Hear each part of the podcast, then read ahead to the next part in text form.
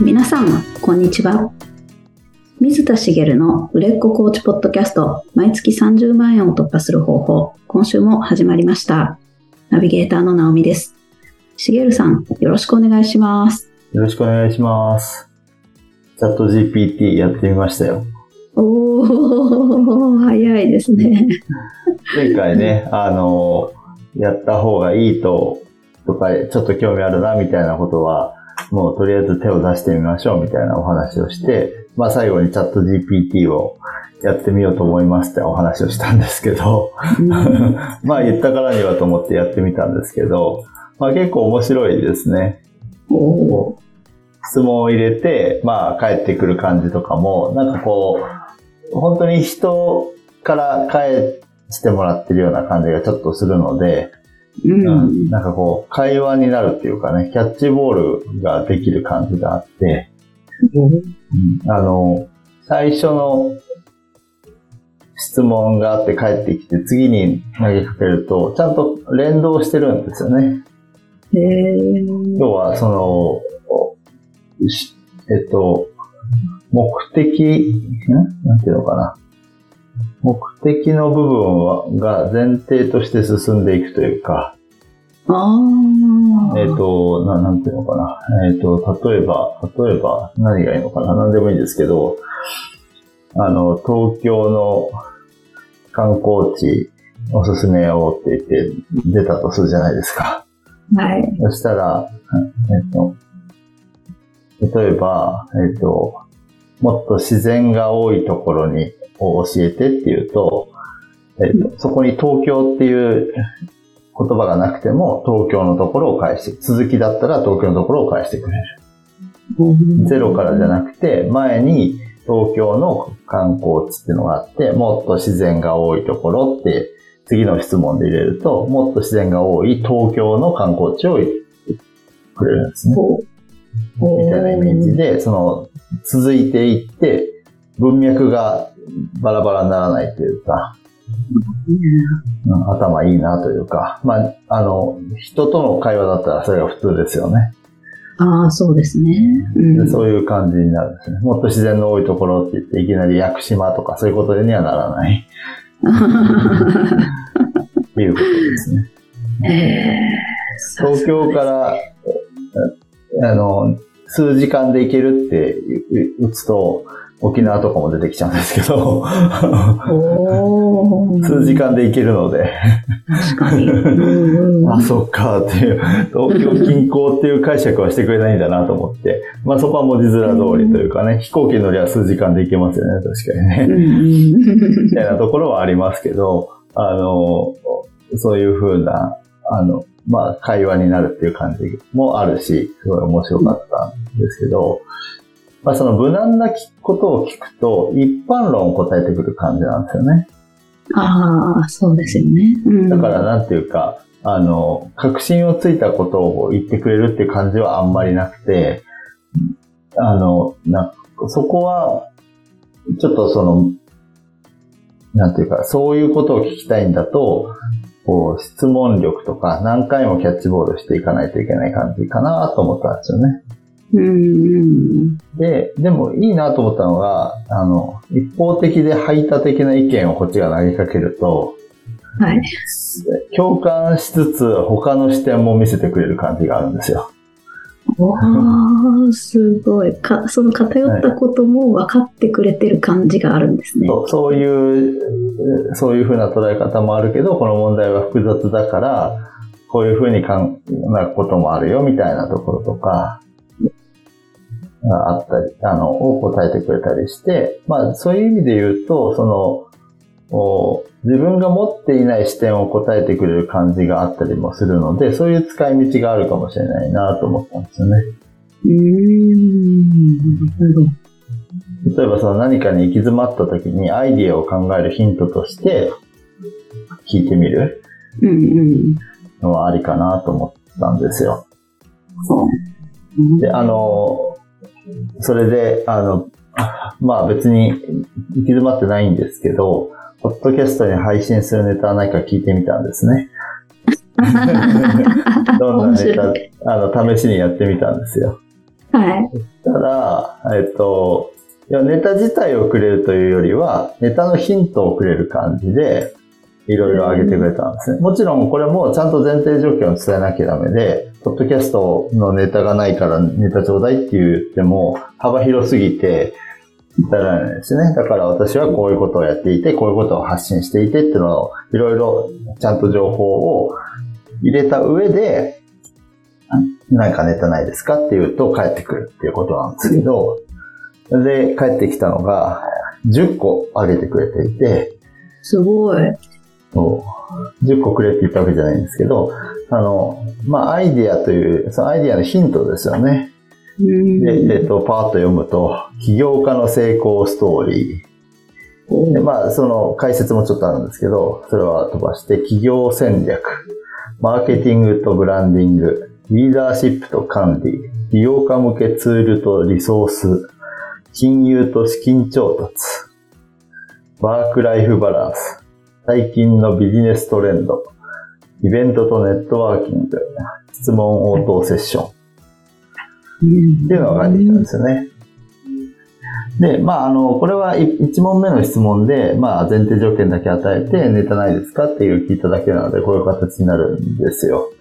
で、でもこの10個をヒントに、あ、じゃあこれだったらこうしてみようとか、例えばこの10個を自分の中でもっと、じゃあ、起業家の成功ストーリーだったら自分の話でもいいし、あ、じゃあ他の誰かの成功ストーリーを話そうかとかってできるじゃないですか。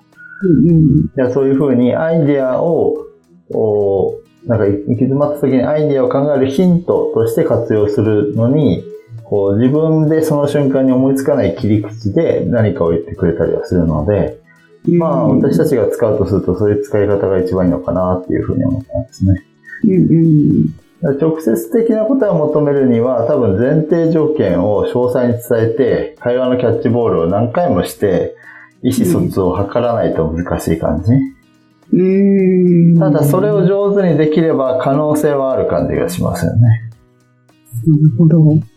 という感じがしたので、そういう意味では結構こう人間のコミュニケーションに通じるところがあるっていうか、うんうんなんかこう意図を解釈せずに答えていく人に対して、いやいや違う違うみたいなのってあるじゃないですか。うんうんうんそれと似たような感じで、いや、それはそうではなくてみたいなことを言ってったりとかするっていう、その質問力が問われたり、うんこうキャッチボールをする、そのコミュニケーション能力が問われる。うんなんか人間、対人間に必要なスキルがチャット GPT を活用するスキルとして求められてるなっていう感じがしました。面白い。えー、すごい。いや使いこなし方がすごいですね。そうですね。だから、うまく使いこなす。要は自分のジャンルでどう使いこなすかみたいなところを、は、あの、本当に使いこなしたいんだったらいろいろやってみる。で、こう、方向性を自分の中で見つけていかなきゃいけないのかな、みたいなことですね。なんかこう、うん試験の問題なんかだと答えをくれちゃうらしいので、ああの、あ。そういう使い方もあるんでしょうけど、課題とかね、はい。学生さんとかはいいのかもしれないですけど、うん、とは思いますよね。うんうん。で、で、今日、まあ、ここからが本題なんですけど、まあ、ちょっとチャット GPT に対する質問力と現実社会での質問力っていうのは違うんですけど、まあ、今日はちょっと良い質問をするみたいなことについてお話ししたいなと思います。おー良い質問ですね。はい。質問力みたいなところですね。うんで、まあ、あの、コーチだったり、まあ、起業しようと思ってるとか、起業したてとかっていう、方向けに当然、あの、配信してるので、まあ、前提条件をお話ししておくと、まあチャット GPT にいる前提条件みたいな 感じになってますけど、ね何かというと、あの、誰に対する質問かっていう話ですね。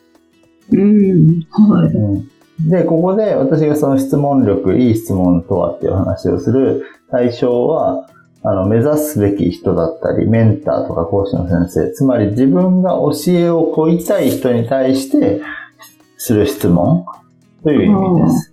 はい。うん。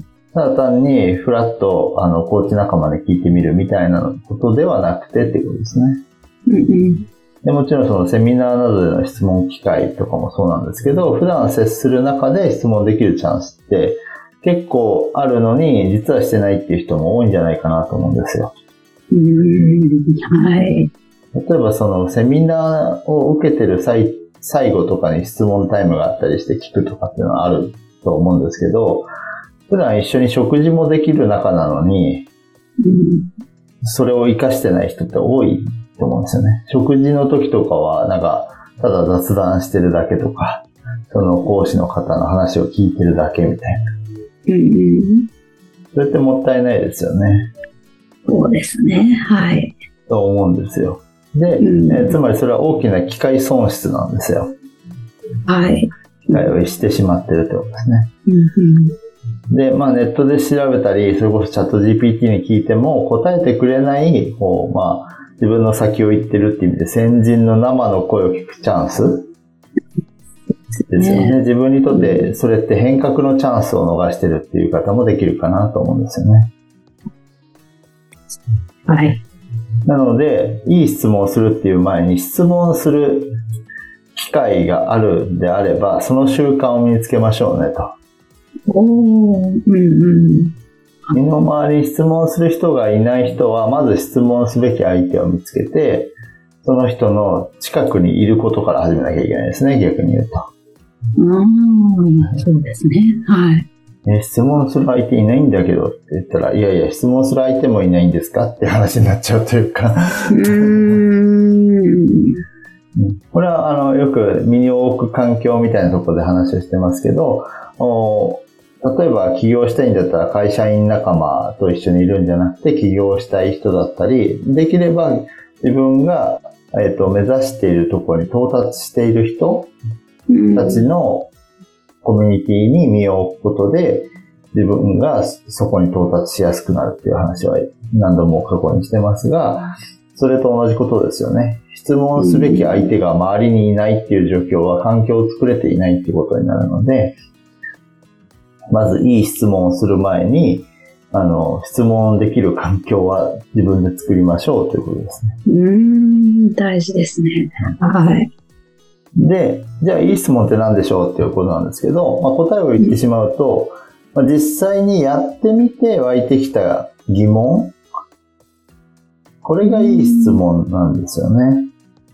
うん見て湧いてきた疑問。はい。はい例えば、さっき言った話だと、セミナーの最後とか、途中とか、あるいは、じゃあさっき言った、あの、食事をする機会があると。あ、質問すべきって言われたから質問しようと思って、あの、質問考えて持ってきましたと。それって、あの、まあ、中身がたまたまいい質問なことはあるでしょうけど、なんか質問を考えるっていう行為自体が、いい質問の形になってないんですよね。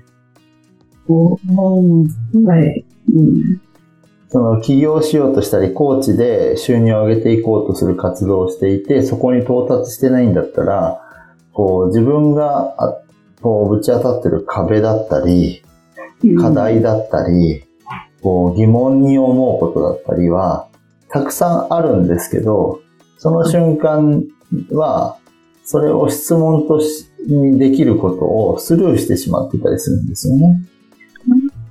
はい、直面しているそういうものを、ははいい、うんうん、スルーしてで、そ。そうの、そう。で、目の前の壁がああることを、質問にで、質問できると捉えないケースもありますよね。うん、はい、うん、で、えっ、と、まあ、単純に質問力とか、よあの、質問の仕方みたいな、例えば本とかもありそうですけど、はい、そういうところだと NG っぽく思われることが、例えば今こういうことをやっていて、ここで壁にぶつかってるんだと、ここからうまくいかないんだっていうことって、それをその講師の人だったり、先生に投げかけたときに、いい質問だと思いますか？うん、うん、なんかちょっと抽象的な気もするんですけど、でも、その質問自体が分かってない状態だったら、致し方ないのかなと思ったりしました。はい。そうですね。あの、うん質問のし質問の体裁の質としては確かに良くないんですよ。うん。何を聞いてるのかがあんまりふわっとしちゃってる。はい。だけど、実際に自分が体験してぶつかってるところを説明してるわけなので、うんあ、の、これは私にとってはいい質問になるんですよね。ああ、なるほど。うん。で、その、何を聞いたらいいかわからないっていうのは、うんどっちかっていうと、実体験が伴わないケースでよく発生していて、いやいや、ちゃんと考えれば質問なんて湧くでしょっていうケースが多いんですけど、うん。今のケースで言うと、確かに、うんうまくいかないんですけどって言ってるだけのように聞こえるんですけど、はい。こう、こう、こう、こういうことをやってきて、ここでうまくいかないんだっていう状況が自分の中であって、そしたら、講師の人とか、その、先生は、多分、ん？これはどうやってんの？って、こう、さら問いを、こう、逆質問をしてくれたりするんですよね。はい。はい。でその中で、あ、そっかって自分の中で気づきがあったり、逆にその質問が明確になってきたりする。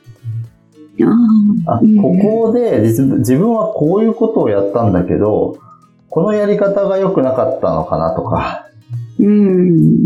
自分はここをこう考えたけど、え先生はそれどう考えますかみたいなこととか、うん。どんどんその具体的になっていく。これはチャット GPT が人っぽいなと思ったところでお話ししたんですけど、質問も一回きりじゃないんですよね。キャッチボールが生まれる会話なんですよね。ああ、そっかそっか。だから質問の体裁としてあんまり良くなくても、中身としてはいい質問なんです、それは。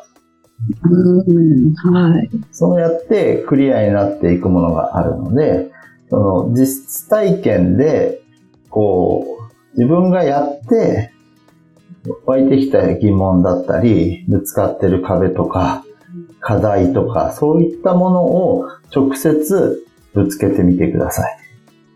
うん。うん。なるほど。そうすることで、あの、前に進む、こう、自分が変われるチャンスを手にできるわけですよね。うん。うん。それがいい質問ってことです。なるほど。うんうん。そうですね。で、えっと、まあ、その、今言ったのは質問すべき人に質問しましょうね。で、その質問っていうのは、その実体験に基づくものからしましょう。っていうことなんですけど、例えばセミナーで、うん。とか、なんかこう講座とかなんか受けて、質問ありますかって言われた時に、まだ実体験をしてないってあるじゃないですか。ああ、そう、聞いた瞬間はそうですよね。で、まあ、セミナーの場合は、その、単純に疑問に思ったことがあるんであれば、それをぶつけてあげればいいんですけど、あの、セミナーの時にぜひやってほしいことがあって、うん。セミナー中はリアリティを持って、あの、そ、その教えを実行する自分を想像してほしいんです。おー、はい。うん。うんあ自分だったら、これは、これこう、例えばセミナーで何か習っていて、あ、これを、まず、あ、これすぐ行動してみようと思うことがあったら、そういう、そういうふうに意識を持ってってほしいんですね。あ、これこうなんだってこう、聞き流すんじゃなくて、うん。あ、なるほど。じゃあこれを行動しなきゃとか、あ、ここを自分は変えなきゃみたいなのとか、うん。いっぱいあるはずなんですけど、おそれを拾っていって、それを、じゃあ実際に行動したらどうなんだろうっていうのを、こう、リアルに想像するわけです。うん。そうすると、まだ行動してないので、え、ここの部分どうなんだろう？みたいなのが出てくるわけですよね。はい。ここの部分どうなんだろうっていうのを聞いてみる。あるいは、うんえ、こここうやったらうまくいかなそうな気がするんだけど、みたいな。ありますよね。ありますよ。ね。はい。うんえ、え、これでうまくいくの？みたいな。うん。聞き流すと、あの、そその疑問も生まれないんですけど、ちゃんと考えると、え自分がこここうやったらうまくいかなそうとか、うん。これ、自分がやるにはハードル高すぎるなというか、え、その先生だからうまくいく感じがするんだけど、みたいなこともありますね。でそういうことを、そのリアルに想像したときに、あの、出てくるので、それを聞いてあげるうん。っていうのが大事なんですよね。はい。で、これ実はポイントがあって、セミナーでそんな、こう、ことを頭の中で考えてたら、セミナーでその、その瞬間にさらに先生が言ってることを聞き逃しそうじゃないですか。ああ、そうですね。大だ変。から、セミナー中って実は結構大変で、聞きながらも、ちゃんと、ちゃんと聞きながら、なんかこう、二つの脳を使いこなすぐらいのつもりで聞かないと、身のあるセミナー事項にはならないんです、実は。はい。だからセミナーをちゃんと受けると、頭は常にフル回転で、想像することと聞くことを同時に行って、聞いてる中でまた新たに想像しなきゃいけないことが出てくるかもしれないし、みたいなので、結構実は大変なんですよ、セミナー事項って。本当ですね。はい。あの、動画視聴だと止められるんですけど、うんあの、ね、あの、オンラインだとしても止められないじゃないですか、リアルで受けるセミナーは。はい。うん。なので、結構ハーハードなはずなんですね。うん。だからそういう風にセミナー終わった頃には、なんかこう、知恵熱みたいな感じで、こう、体が熱くなったり、頭が熱くなったりして、なんかぼーっとするみたいな、そういう体験したことある人いると思うんですけど、うん。そうなってるのが普通だと思ってほしいんですね。うん。例えば、あの、対面でもいいし、オンラインでもいいですけど、2時間のセミナーがあって、まあ、ただ聞いてるだけだったからそんなに疲れなかったなって思ったら、ちゃんと受けてない証拠。なるほど。で、えっと、結局、その、セミナーを受けるタイトルにしてもそうなんですけど、それが日常でも同じで、そうやって日常行動する中で、その自分は、じその、その瞬間に何を感じて何を考え、何、何、どこに疑問を持ってっていうのを常に頭で考えていくうん。っていう習慣をつけてほしいんですよね。うん。そうするとそこに疑問が生まれて、そこに質問が生まれて、で、それを聞いて解決して、あの、それを繰り返していくと、どんどんどんどんスピードアップできる。うん。だから、良い質問をするためには、質問のタイミングじゃなくて、日頃の行動が大事。というか、日頃行動している最中に、ちゃんと、その、それを、その瞬間を、こう、考えていく力というか、ある意味俯瞰で自分を見る力みたいなのも必要なんですけど、それはもう習慣というかトレーニングでしかないというか、うん。まあ、行動している最中、それにこう没頭することも一つ大事なことではあるんですけど、そのまあ、その瞬間でなくてもいいですけど、必ずその日に振り返るとか、ああ。そういったことをすることで、こう、なんていうんですかね、スピード感が変わってくるんですよ。うんうん。例えば、体験セッションを10回やって、その10回の間に変化できる人とできない人の差っていうのはそういう部分から生まれてくる。うんうんつまり良い質問をするためには、日頃、その質問のタイミングが大事なんじゃなくて、日頃、どう過ごしてるかが大事ってことですね。うん。うわあ。うんええそっか。はい。うん。なので、あの、自分の過ごし方を振り返りましょうっていうお話です。なるほど。確かに。あそうですね。その疑問に気づく視点とか、ぶつかる感覚とか、あの、を見過ごさないで、きちんと向き合う気持ちでいることとか、意識してないと多分結構流してますね。いや、あの、普通は流すんですよ。だからこそ、あの、人と差をつけられるチャンスなんですよね。他の人は、やっぱ流しがちなので、なんだかんだ。うんうん。まあ、ただでさえ自分が普段やってないことにチャレンジしようとしてたりするわけですよね、起業したいっていう人は。ではいその時って、こう、そのことに手一杯で、そんな、何かこう、あの、追っかけたり、自分のことを意識して振り返ったりっていう時間も取れなかったりする。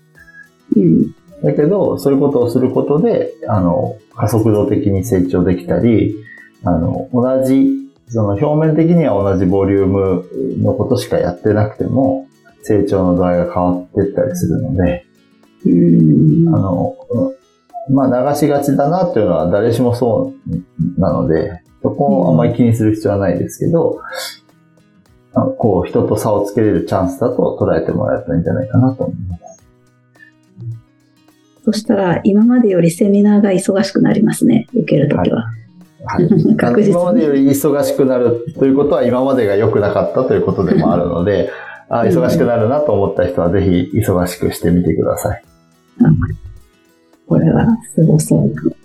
ありがとうございます。ありがとうございます。それでは最後にお知らせです。売れっ子コーチポッドキャスト毎月30万円を突破する方法では皆様からのご質問を募集しております。コーチとして独立したい、もっとクライアントさんを集めたい、そんなお悩みなどありましたら、しげるさんにお答えいただきますので、どしどしご質問ください。ポッドキャストの詳細ボタンを押しますと質問フォームが出てきますので、そちらからご質問をいただければと思います。それでは今週はここまでとなります。また来週お会いしましょう。しげるさん、ありがとうございました。ありがとうございました。